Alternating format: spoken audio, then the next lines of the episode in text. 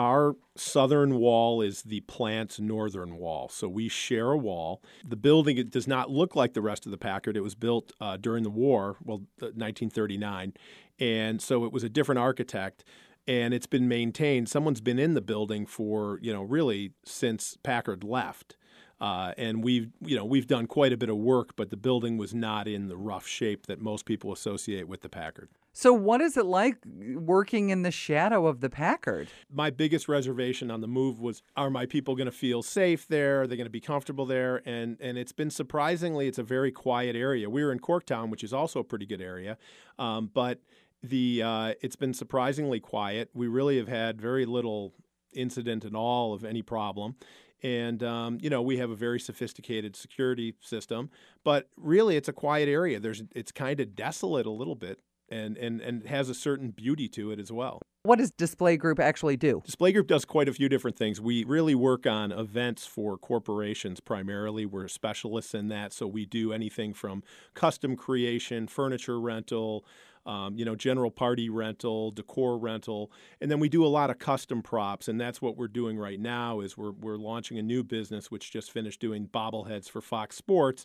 and that's a custom creation studio where we can create you know anything and scale it up or down, and uh, make some really neat things for people, even outdoor signs and billboards. I saw one at the airport. It was very Perfect. cool. Yeah, it was a there. Tigers bobblehead, a big one. It was like three feet tall. So, any chance you have the inside scoop on whether this uh, new owner, who is like Peruvian, I think, He's is he Spanish uh, by way of Peru.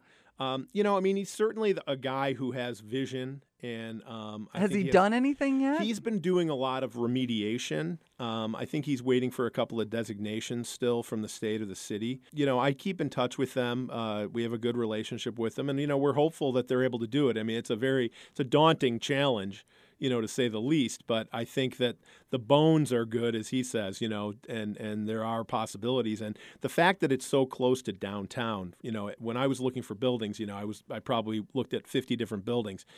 You're really close to downtown, whether you get right on the freeway, which is next door to you, or you, you can hop on Gratiot or Warren or whatever to get downtown.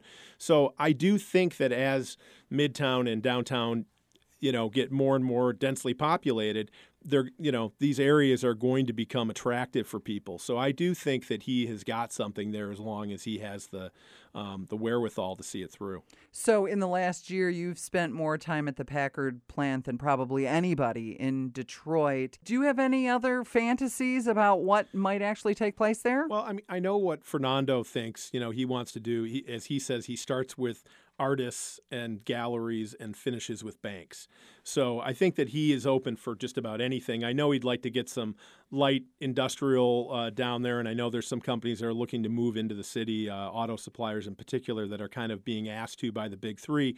So I think that it could lend itself to that. My own personal vision for it, I think that what Detroit has always needed is to have a, an automotive museum.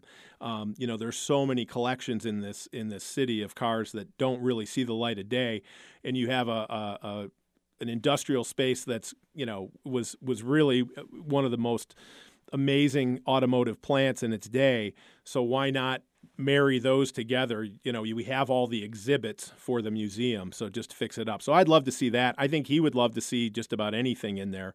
We certainly have space to do a lot of different things.